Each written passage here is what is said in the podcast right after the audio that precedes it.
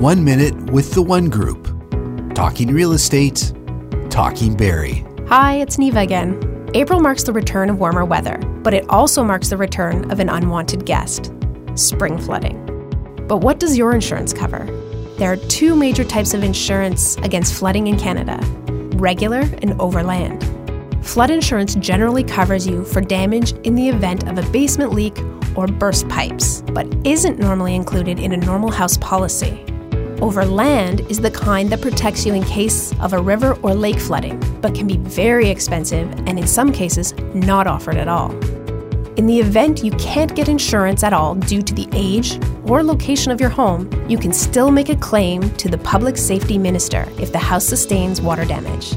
If you have a question about Barrie real estate or an idea for our next podcast, we'd love to hear from you. Reach out anytime to hello@theonegroup.ca.